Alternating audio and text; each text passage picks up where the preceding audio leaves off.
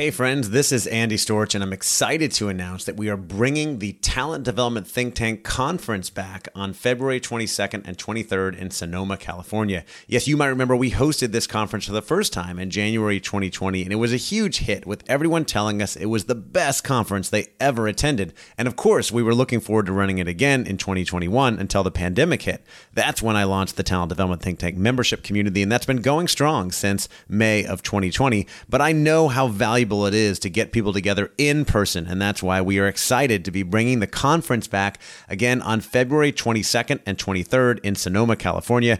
I'm committed to making this a highly engaging and interactive event where you can connect, learn, and grow together with other talent development professionals. This is going to be the best event out there in talent development, and I would love to see you there. If you want to find more information and get your tickets today, the website is tdtt.us slash conference. That's tdtt.us us slash conference. I hope to see you there. Hey, podcast listeners, I wanted to let you know that I'm hosting a very special virtual summit coming up soon. It's called the Own Your Career Virtual Summit, and it's going to be happening November 2nd through 4th. We've got 15 amazing speakers lined up, including Dorie Clark, Laura Gassner Otting, Julie Winkle Giulioni, Christine DiDonato, and many other great authors and speakers in the career and personal development space, all with the goal of helping you up your game and truly own your career and prepare for the future. The summit is free to register. All you have to do is go to ownyourcareersummit.com. You can register for free, and then there will be some upgrade options if you want to join some of our live Q&A sessions and even get access to the Own Your Career online course. But you can also register for free and watch and listen to all of our sessions on how to own your career. It's going to be phenomenal. And again, you can register for free by going to ownyourcareersummit.com. Thank you again for listening, and now on to the episode.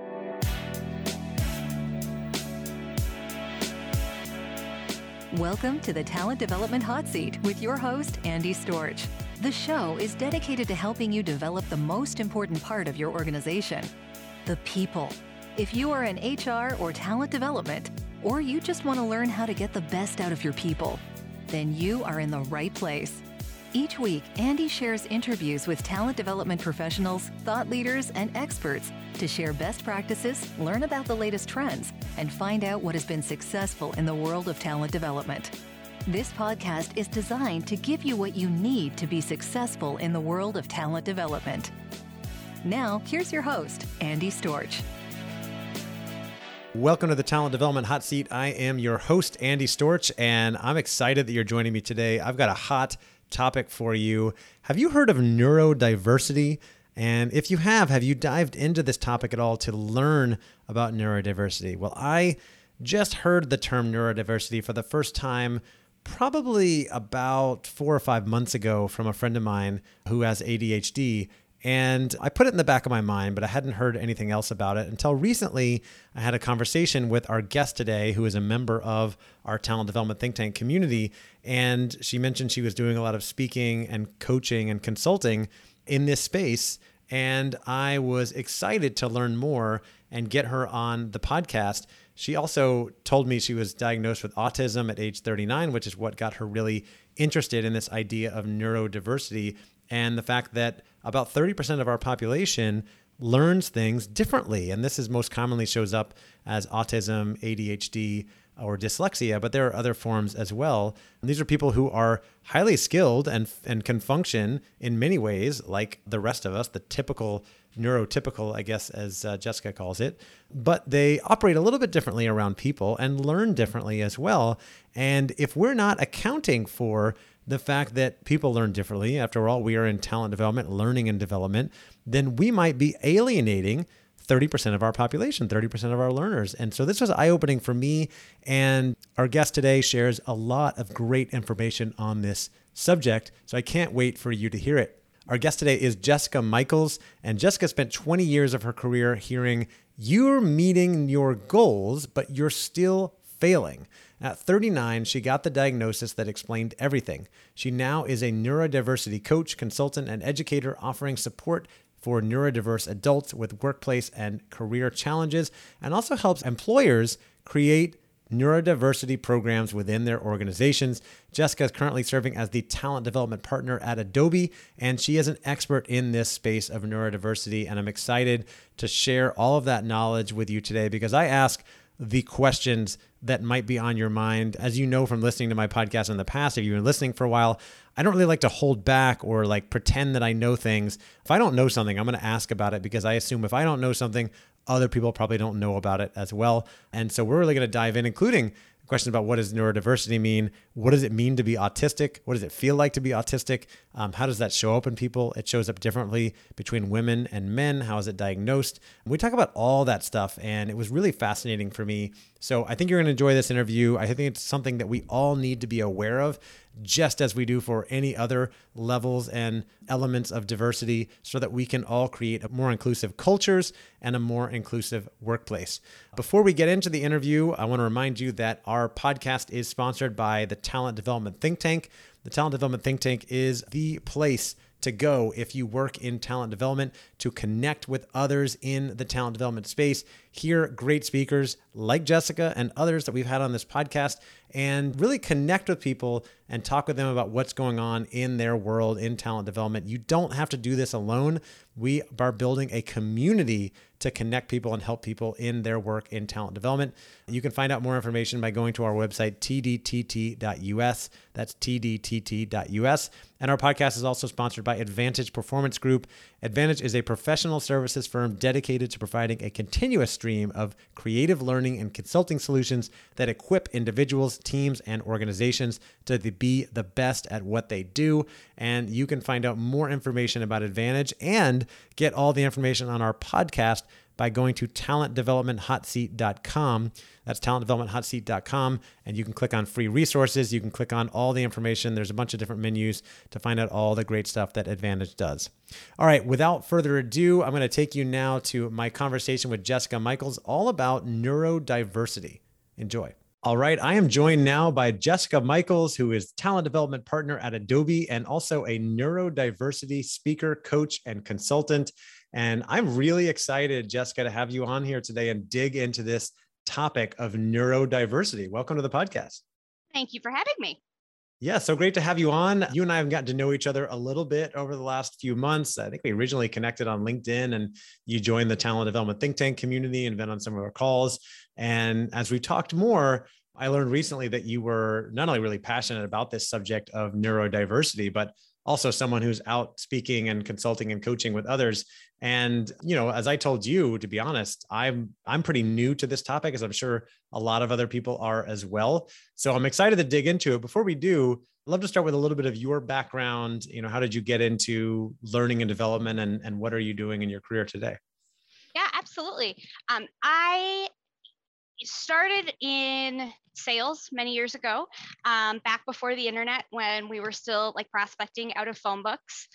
I quickly found that even though sales was great, what I really liked doing was helping other people close deals.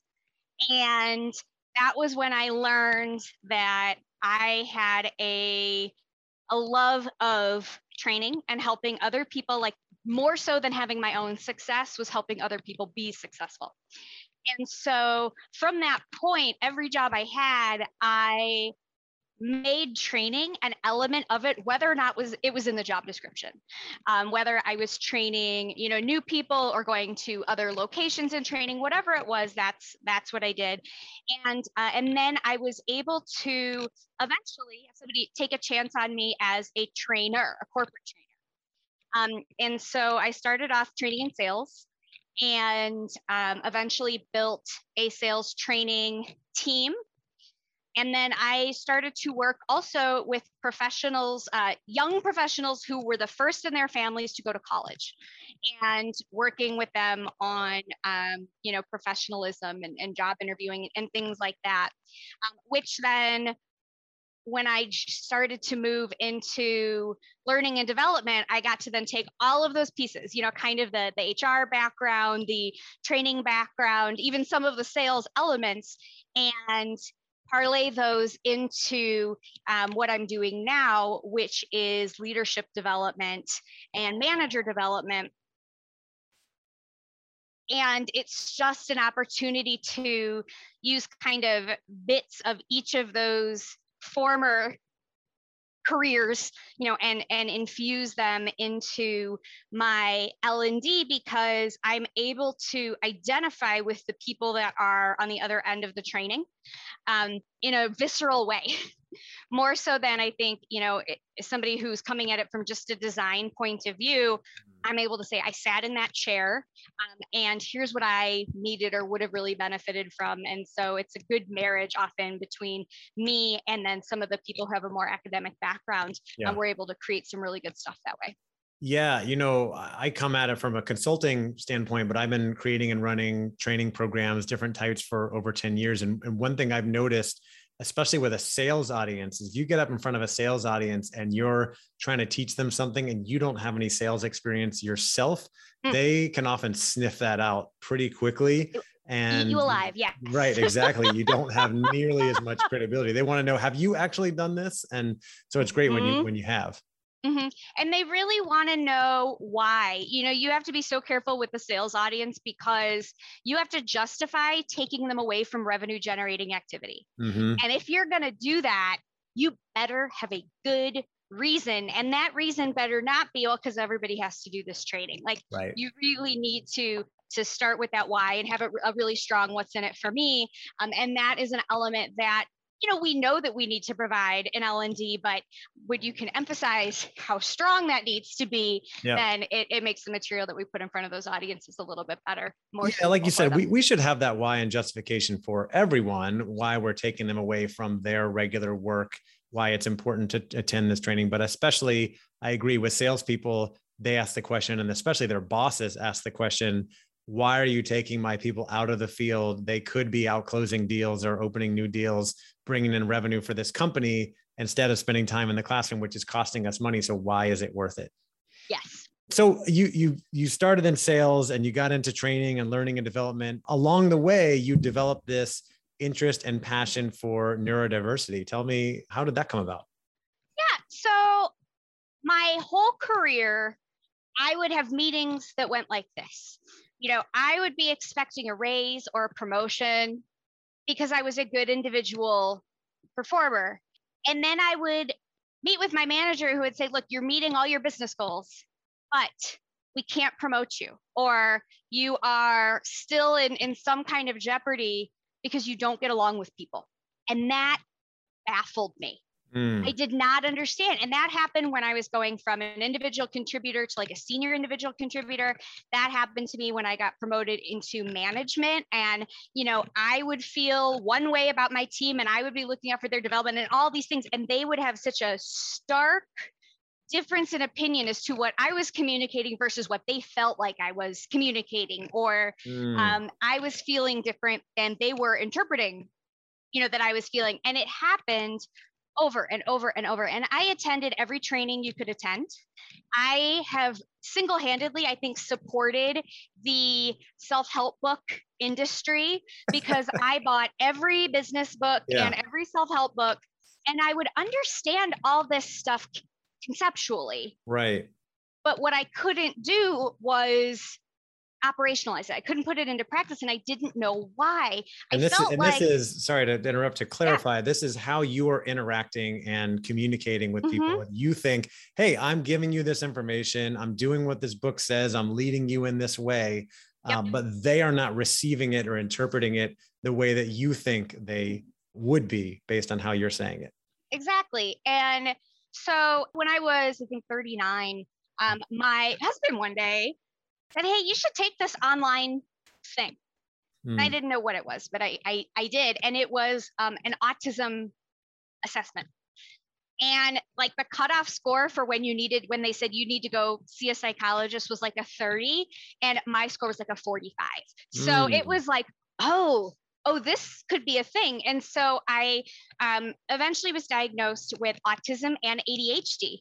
Okay. And suddenly everything made sense. It was like my whole career, I had been speaking with an alphabet that had 26 letters, but everybody else's had 52, you know? And so there was just, it just really brought to light why all of these things were, were happening and I was having these difficulties. And my first reaction was great, now I'm going to fix it.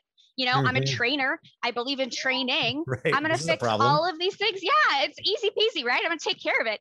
Um, and then, yeah, I, so I got an executive coach. I spent a lot of money on a lot of, you know, a lot of resources. Uh, and then I got my first 360 review after doing all that. And all of the same feedback that I had had my whole career was still there because neurodiversity means your brain processes information differently than the majority of the world. They estimate about 30% of the people on the planet have brains that process this information differently compared to the rest of the 70%. And those aren't things you can change. You know, that's where people kind of run into a challenge because it's like, well, if you communicate in a way where you're too direct, just be less direct. Be less like, direct, okay, be more subtle. yeah, it just it doesn't work that way. Hmm. The other thing I realized too is that, you know, the, the main conditions that people think of when they think of neurodiversity tend to be autism, ADHD, and dyslexia. There are hmm. others, but those are the big ones. Right. And those are all diagnosed and described by how an outside person would observe those conditions in you. Hmm.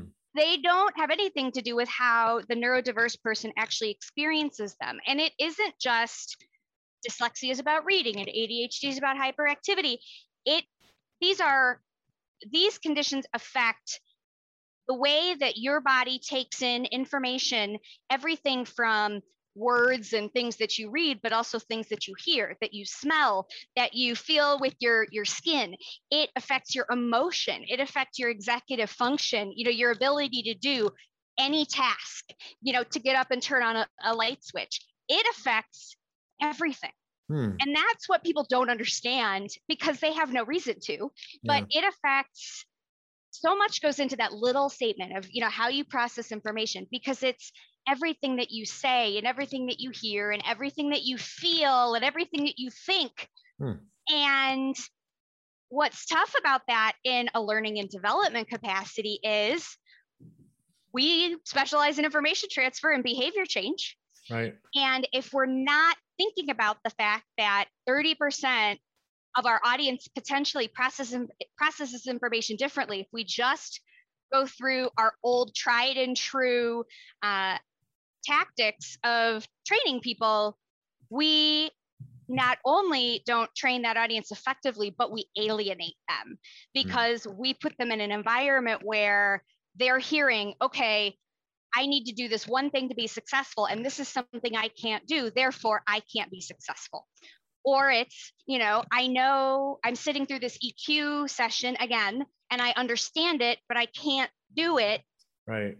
You know, and so it's it's not just a question of are we missing these people? It's like we're damaging these people. And mm. it's hard for me to say that because I have done this. you right. know, I've written those trainings, I've delivered those trainings. Yeah. Um, and so it really became important to me then to take my own experience and use that to help others, especially with adult learning expertise. You know, there's this combination of, of those factors. So that's kind of how that became a, a passion project for me. For over three years now, the Talent Development Hot Seat podcast has been proudly sponsored by Advantage Performance Group.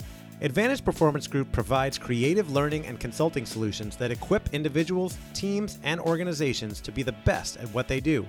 Advantage helps leaders lead, sellers sell, and businesses flourish, and you to be more successful at your job. The Advantage website has great free resources, including this podcast and an amazing webinar series that include topics such as innovation, future storming, inclusion, sales, leadership, and so much more. To get access to all of our free resources, as well as overviews of the solutions that Advantage offers, just head on over to AdvantagePerformance.com.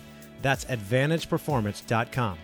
Now, I'm glad you're bringing this to light, and I've been hearing more about this and that we're able to do this interview because obviously, over the last couple of years, there's been a much bigger focus on diversity, equity, and inclusion than there has been historically. Um, much of that conversation has been about race, which is rightly so, as well as gender and age and some of these other obvious factors. Mm-hmm. This is one that most people don't think about. And as you said, you've got upwards of 30% of the population that is learning differently, interpreting things differently, and if you're not considering them not only are you kind of leaving them out, as you mentioned, you might be alienating them, thinking, well, I'm not included in this culture. I don't fit in here and I might want to go somewhere else. And those people, other than maybe learning differently, have tons of skills, right, that they bring to the table. And you obviously want to be able to take advantage of those. Absolutely. You know, and it's, there's a couple of things too. When we think of affecting this 30%, well, neurodiverse people are categorized that way because they have a certain like they have a number of symptoms that affect their the essential functions of their life drastically. But these disorders which is a word i hate to use but you know these, these disorders the the traits that make up these disorders are traits that neurotypical people still have just not and the degree or the frequency or the severity for right. it to be something that affects their whole life. So, for example, being an introvert. Um, being an introvert, there's a lot of people that are introverts. Are sure, all like introverts 50 in society, right? Yeah. Exactly. Not all introverts are neurodiverse, but if you look at your training in a way that helps neurodiverse people who have introversion as part of their um, you know part of their their experience then you're not just helping the, that neurodiverse population you're also helping the people in your organization who are introverts even though they don't fall into that neurodiverse category. So many of the things, and that's one of the reasons why we've had a hard time getting neurodiversity taken seriously because things like, oh, um, I'm a little forgetful, you know, or sometimes I have a hard time paying attention, or, you know, I get distracted. Everybody has these things sometimes. Sure. What people don't realize is for some people, this controls their whole life. Whereas for you, it may just be something that comes up every now and again. So they don't understand the severity that some of these things have you know for for other people. Um, but the good thing about it is knowing that everybody has some of these tendencies and some of these traits means that we're not just looking to uh, you know to change the world for this 30% we're looking to to change things for everybody because everybody can benefit from some element of taking into consideration these neurodiverse learners. And you're exactly right. You know, people with neurodiversity, because their brains process information differently, they can drive innovation. They can see solutions that other people will never see. Um, you know, they're characterized by areas of extreme strength and extreme difficulty.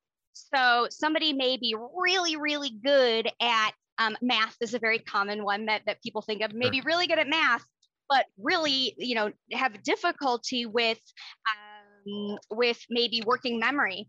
So if you can help them, you know, through the working memory challenge, then you get the advantage of them being amazing with with math. So you hmm. get this benefit of these spikes in um, in what they're able to contribute. And what's really sad is that, and this number, um, you'll see variations on this number, but it is fairly well accepted that 86% of autistic people are unemployed, which means 86% of people like me yeah. don't have jobs right now. And a lot of that has to do with the interview process. Right. They have a hard time getting through even, you know, getting into the door or the job, you know, the job listings. Um, and so if we can correct for those, you know there, there's some things that we can do that can really really help. And when you're looking especially in tech or when you're looking at the great resignation yep. the fact that there's this talent pool out there and, and they've got a lot of skills and intelligence right? It's just that they can't get past that interview process is not made for them. You're missing the boat. Companies are missing the boat if they're not taking advantage of these these populations. Um, and it does require change and support and training, you know, in a way that um, supports them, but it's so well worth it that to me, it is baffling that any company would make a decision where no, this isn't something that we want to we want to tackle. Yeah. The other uh, mistake companies make is they think, oh, it's covered. It's already covered in our. We have disability training, like it's mm. it's covered under disabilities. Well, not really. Um, you know, very, very infrequently is it given the attention that it would need within um, just a disability capacity. Uh, and you got to have somebody who is neurodiverse and is familiar with that experience yeah. to really um, you know to really bring these these programs to life so um, it's it's something that we're going to see more of in the next 10 years i think um, yeah. but the smart companies are the ones that are taking advantage of it now Definitely. And there's always those progressive companies who are diving in and, and looking for ways to take advantage of this and, and help people. You mentioned autism as an example, people who might struggle with the interview process. And, and you said that you yourself were diagnosed with autism at mm-hmm. 39 and you were pretty high on that scale. And I know autism has a wide range and spectrum, and it also is identified differently in men versus women. I think you were the one that told me that when we talked recently. I'm curious for myself and listeners who find themselves in a situation like me, if you can kind of explain a little more, like what does that mean to be autistic? How, what are the big differences between how you operate and you know the rest of society, typical people, yeah. if you will, the way you understand it? Because you know, I think we hear that and think, oh, you know, Rain Man or something can't really mm-hmm. like understand. Or Sheldon Cooper, that's the other one. That's right. The, the yeah. And like mm-hmm. maybe great at math, but like can't connect with people emotionally. But you and I have had multiple conversations on Zoom. We we joke around together. Like I I wouldn't even known. Mm-hmm. you know, I, I know you are secret about those conversations. Tell me. So right now I'm smiling, right? Yes. I don't naturally do that. Hmm. I have to think about that. I know I should smile because that's what you do when you're in a conversation with somebody and you want to show that you are interested in that conversation. You smile.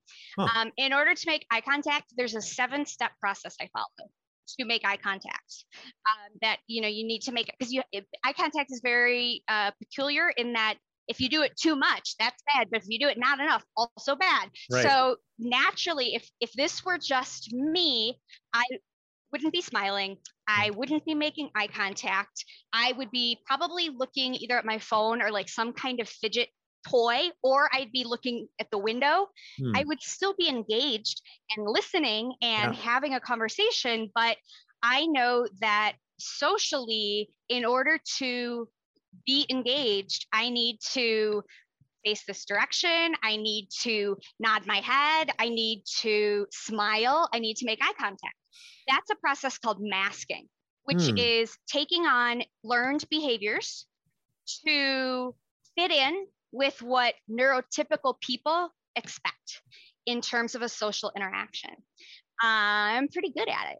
You and are. a lot of corporate people, I mean, by the time you've been in corporate America for 20, 30 years, you're probably pretty good at it. It's mm. exhausting. That's why I don't take meetings past four because doing this all day yeah. is exhausting. But is it, is it, it, harder working remotely and being on Zoom all day, or is it harder I being in it. the office? Okay. This has been life changing for me because I used to get to the office an hour or two early every day so I could get my work done. Because once people started showing up and I had to focus on those interpersonal interactions, I couldn't get work done.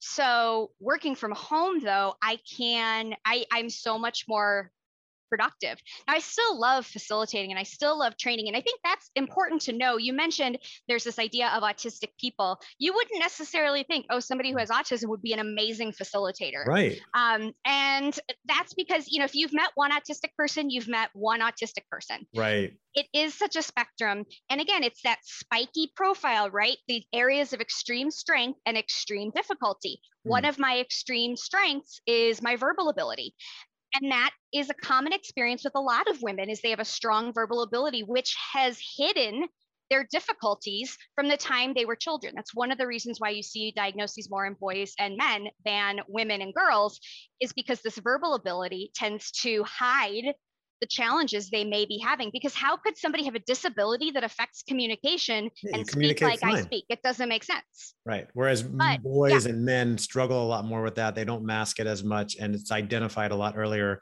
Something's going on with this boy. He should be tested mm-hmm. for autism. Whereas a girl, maybe she, her communication is a little off, but she communicates fine. Yeah. Or she communicates better than most people. Mm. And she reads a lot and she's a leader but the reason she's a leader is because she has to control that social situation to be able to function in it. Because if if the situation isn't within her control, she doesn't know how to react to people. I mean, girls, you know, that there tend to be challenges with um, being able to make and maintain friendships, which is something that, like, I can honestly say I don't have friends. I'm okay with that. Like, I'm really okay. But I tend to honestly. I thought forget. we were friends, Jessica. What's going well, on? Well, here's the thing: like when you and I interact, it's Yeah. great, and when I've got time on the calendar. But when I am not thinking about work, I don't think about Hmm, people. Like keeping those relationships ongoing, it just doesn't. right. It just doesn't work. It doesn't occur to me, you know, somehow. And so, and again, these are generalizations. This is my experience. Sure. Um, but my experience is common among females but you know and and it's funny because a lot of these things that autistic women are often challenged with are the exact things that we expect women to be able to do in a professional we expect them to be nurturing. We expect them to have high eq we expect them to take on these behaviors that if you look at a job description it's not in there but these personality things we expect. And so when we're evaluating somebody's performance we're not just looking at the job description we're Yeah. looking at those personality elements that Hmm, we are it's, it's like i always say that it's like 50 years ago a bunch of white men got into a room and said here's what a professional person looks like and sounds Right. like. Here's how they react to things. And anybody who doesn't fit into that mold is not professional not promotable. I think that is what happened. yeah right? They yeah they were all old. They were you know i just picture they were you know white hair suits. 50s, yeah. yeah it was it was not a fun group but it really hurts people because just think of an interview right? We expect that somebody's going to have a good handshake make eye contact they're Mm. going to ask questions. All of those things are social constructs none of those things have anything to do with how well you're going to do on the job or how well If you're you hiring a pro- software programmer or software Yeah. developer or something, like you don't need them to have a firm handshake and look for like just get your coding done, right? no but those are basic requirements Yeah. you know we write job descriptions that say things like oh we need a superstar self-starter who's going to be a rock star like to an autistic person um, who has who thinks very literally well what does that even mean? Like those aren't words that even make sense. Like that so they're not going to apply for that job. Why would they Right. apply for that job? That doesn't Right. you know? So we lose star. people exactly we lose people so early and at every turn and it has nothing to do with performance. It has everything to do with social expectation. And to bring it back to l&d if i'm training what do i expect my learners to do? I expect them to have their cameras on in a virtual environment. I expect them to be focused and look at me. I expect them to when i say put something in a chat pod i expect them to jump on it. I put them into breakout rooms where i expect them to have instant conversations with people they've never met. I throw a workbook up at them. I mean, all of these things that I am doing to help engage my learners can be detrimental to a decent amount of my audience. If I'm in person, you know, I mean, if I had somebody who was an in person in my training and who didn't want to introduce themselves and who didn't want to role play in front of everybody and who was just looking out the window, I would say, well, that person is not engaged Yeah. when really that person is doing what they need to do to learn. So, you know, again, it's it's we put these expectations and these biases ahead of our true intent, which is to help people learn and grow. And we don't do it intentionally. It's a lack of knowledge, a lack of understanding, and a lack of resources um, right now, which is uh, which makes it tough. Which makes it tough. Yeah, I, that's what this interview is all about. It's raising awareness and educating people and, and all the work that you're doing because people don't know until we educate them on that. I'm learning a lot here. So you mentioned that a lot, a high percentage of autistic individuals are unemployed right now. And one of the big reasons is that interview process we mentioned, but there's a lot of talent out there, especially if you're you're looking for jobs like we mentioned like maybe it's a coder or something that's more math based that people might be well suited for but they just can't get past that shaking the hand look people in the eyes process and, and i'm also thinking you know you mentioned that you have learned to smile and make eye contact which is why we've had you know some quote normal conversations but i'm going to guess assume that like 26 year old jessica wasn't really doing that or Right. didn't know that Yeah. yet right and so when you're early in your career it's almost impossible to get be successful in these these situations. So, how can we account for this? How can we recruit more neurodiverse Mhm. talent to our companies? Yeah, so there are some organizations that have specific neurodiversity recruiting programs. So, um, Bank of America, Microsoft, IBM, Virgin, a, a lot of these companies have specific hiring, you know, and, and what it entails is things like, again, job descriptions, interviews, training recruiters and hiring managers on how to interview.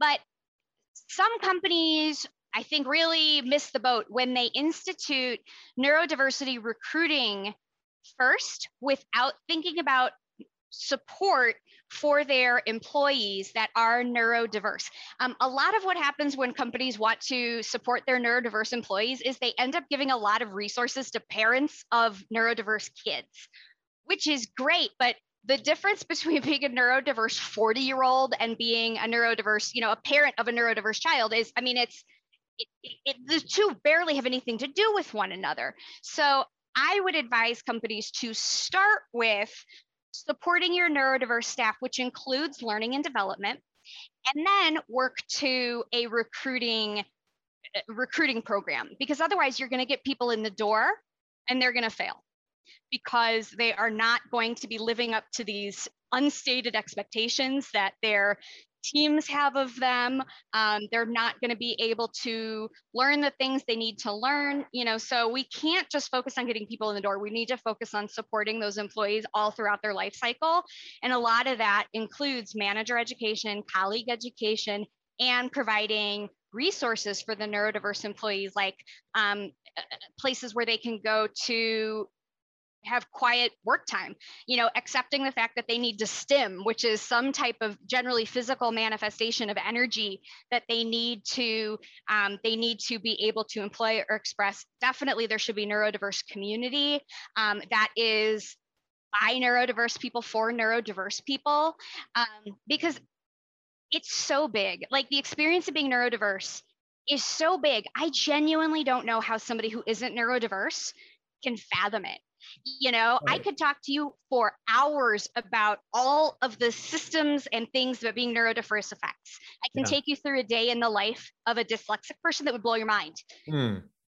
and so unless you have firsthand knowledge of that or intense experience you should not be creating neurodiversity programming right you know but it's important it's it's so important because these people can be your most brilliant. I mean, if you think of um, Richard Branson, um, Elon Musk, regardless of what you think about him, Anthony Hopkins, you know, the actor, like when hmm. you think of people who are neurodiverse out in society, these are people who've accomplished great things.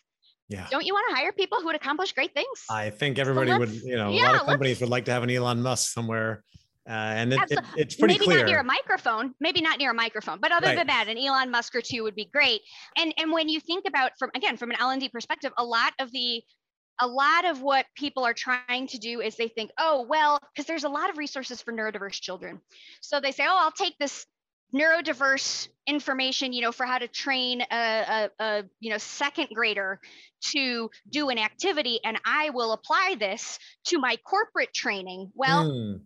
Then think about if you're doing that and think you could have Richard Branson and Elon Musk sitting in your training, how well do you think that strategy is, is going to work from an engagement perspective. And, um, and so you really need to we, we really just need to get to decide that this is something that we are going to take on and develop and be committed to even though it means a lot of the stuff that we've done for a long time we're going to have to change a little bit. We might need and to make some changes. not easy. Yeah. Mm-hmm. yeah, we might need to make some changes. And to your point, it it seems obvious, and yet it's not always that if you're going to create a more neurodiverse friendly culture or neurodiversity training, that you need to have somebody involved who comes from a neurodiverse background, right? Who understands that the same as I wouldn't dare to create training for Black women on mm-hmm. how to mm-hmm. be successful in the workplace, right? I mean, you That's want a good idea. Who... You should lean into that instinct. That's good. Um, it's like right. when I go would go to these sales panels, like of like how to be a successful woman in sales. It would all be men, right. you know. So, yeah. but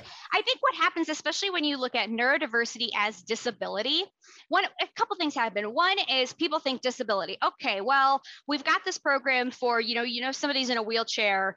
You should have wheelchair accessible spaces for them, mm-hmm. and therefore this is covered again. Um, you also then on the other side of that is how it, is it really a disability? Is it really disabilitating so how much do they really need? Again if these are people who they don't seem disabled then do they really need that support and there's this element that people have of, oh, everybody's a little autistic, everybody's a little ADHD.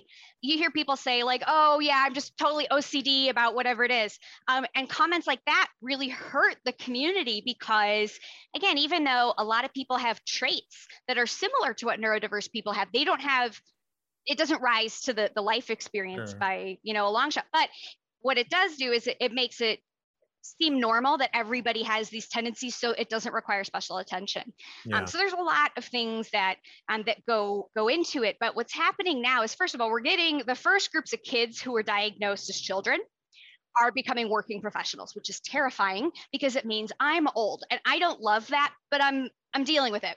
The second thing is now you have more and more adults that are getting diagnosed. Um, you know adults who their whole life they've known something is different yeah. Something's wrong. They don't know what. And then they're starting to find each other on social media. There's a very thriving community on tiktok. Um, for example that causes a lot of people to watch these videos and go that's me. Mm-hmm. and then they they get a diagnosis. So um, the numbers of neurodiverse people are going to explode for a variety of reasons. And this is going to be something that eventually everybody's going to have to reckon with. It's just a question of do you do it proactively or do you do it reactively when you're already, you know, behind in the game? Yeah, I mean, you you said thirty percent of the population. I mean, we're we're talking about like a billion people in the world. That's a mm-hmm. lot of a lot of people, at least, who have are on some level neurodiverse. I, the last thing I wanted to ask about, you, we've talked about autism. You mentioned you were also diagnosed with ADHD that's one that people hear more commonly, right? A lot of people get diagnosed. A lot of kids get diagnosed with ADHD. I sometimes wonder, and maybe you have an opinion on this, if that diagnosis is more helpful or harmful um, because it, it puts attention on that. And then there's medication and all these things. But at the same time, I know because similar to the workplace, school is set up in a certain way, right? Mm-hmm. And it's not set up for those who are neurodiverse, especially with ADHD but there's probably a lot of people in the workforce with ADHD trying to overcome that to focus and get things done. How can we better account for them? Yeah, so there's three different types of ADHD, right? There's uh, the hyperactive presentation, there's the inattentive presentation, and then there's a combined presentation. And it's important to know that because again that means adhd which is one of the more commonly known conditions actually presents itself in three different ways and most people don't know that. So again we have to start from this place of we need more education.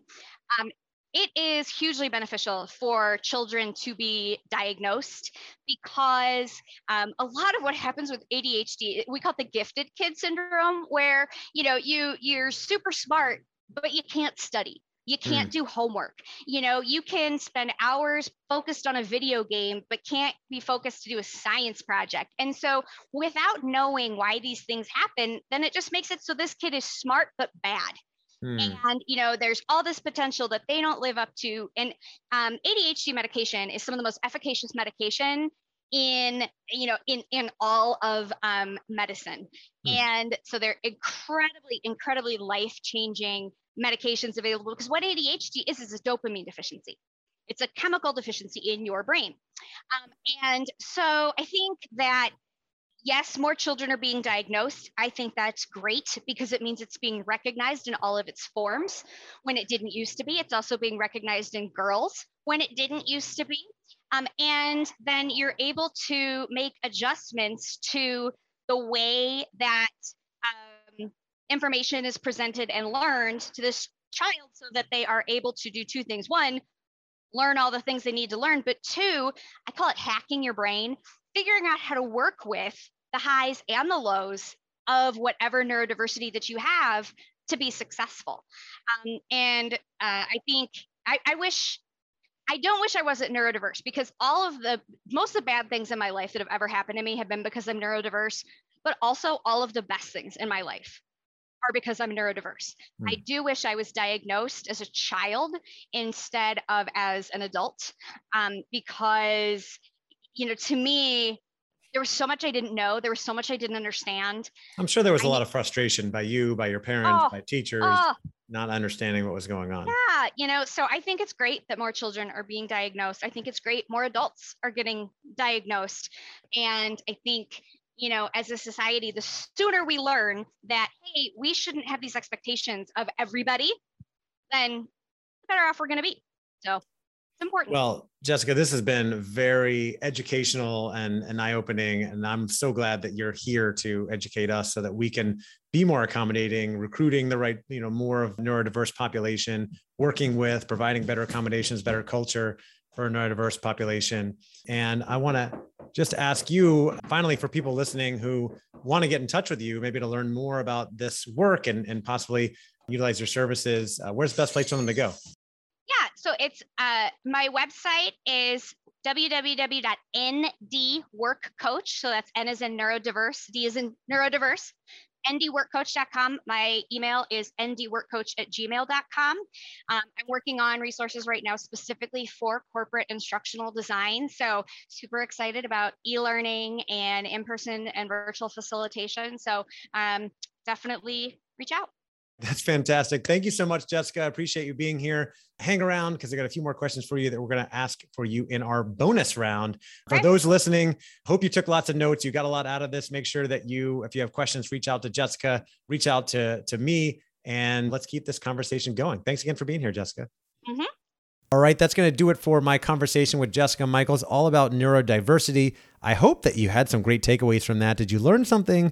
What are you going to do differently now? Are there, is there a way to possibly reach out and recruit people with neurodiverse backgrounds? Is it possible to better accommodate those who are neurodiverse in your next training program, or at least find out who is so that you can better accommodate them? I'm definitely going to keep this in the back of my mind as I'm running trainings in the future and look out for people who might be learning differently so that we can accommodate them and make sure that we're being inclusive and, and everybody is able to learn.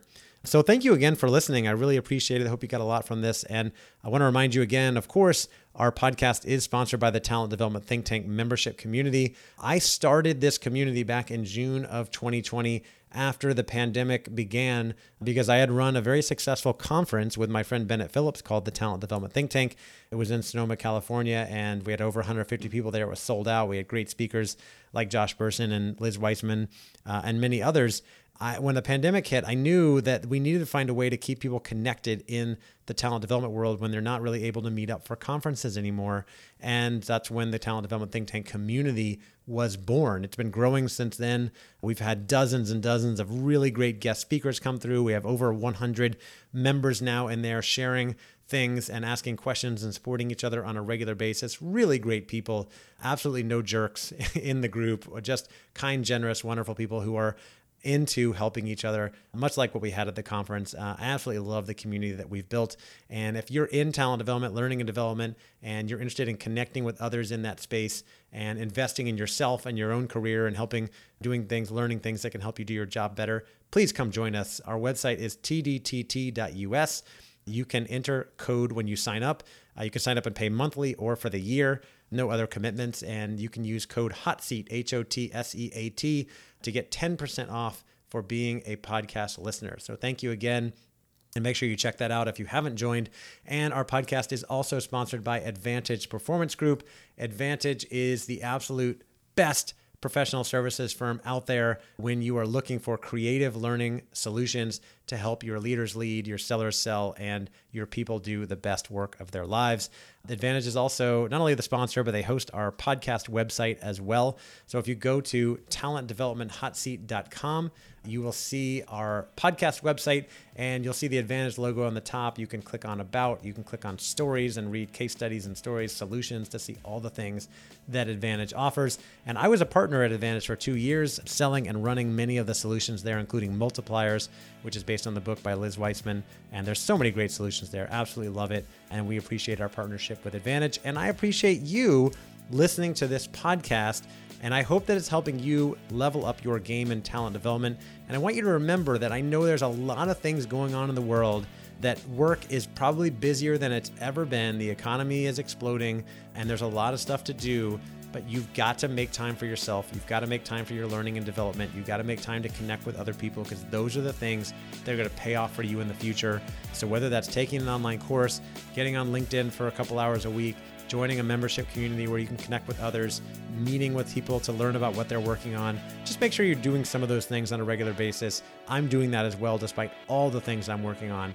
And I want to encourage you to do that too. Make sure you take care of yourself and take care of your career because nobody else cares more about your career than you do. So you've got to own it. All right. Thank you again for listening, friends, and I will see you next time. Thanks again for listening to the Talent Development Hot Seat. If you haven't already, we'd love for you to leave us a rating and review on iTunes to help other people find the show. And as always, you can find all of our episodes and tons of free resources on our website, talentdevelopmenthotseat.com. Thank you again, take care.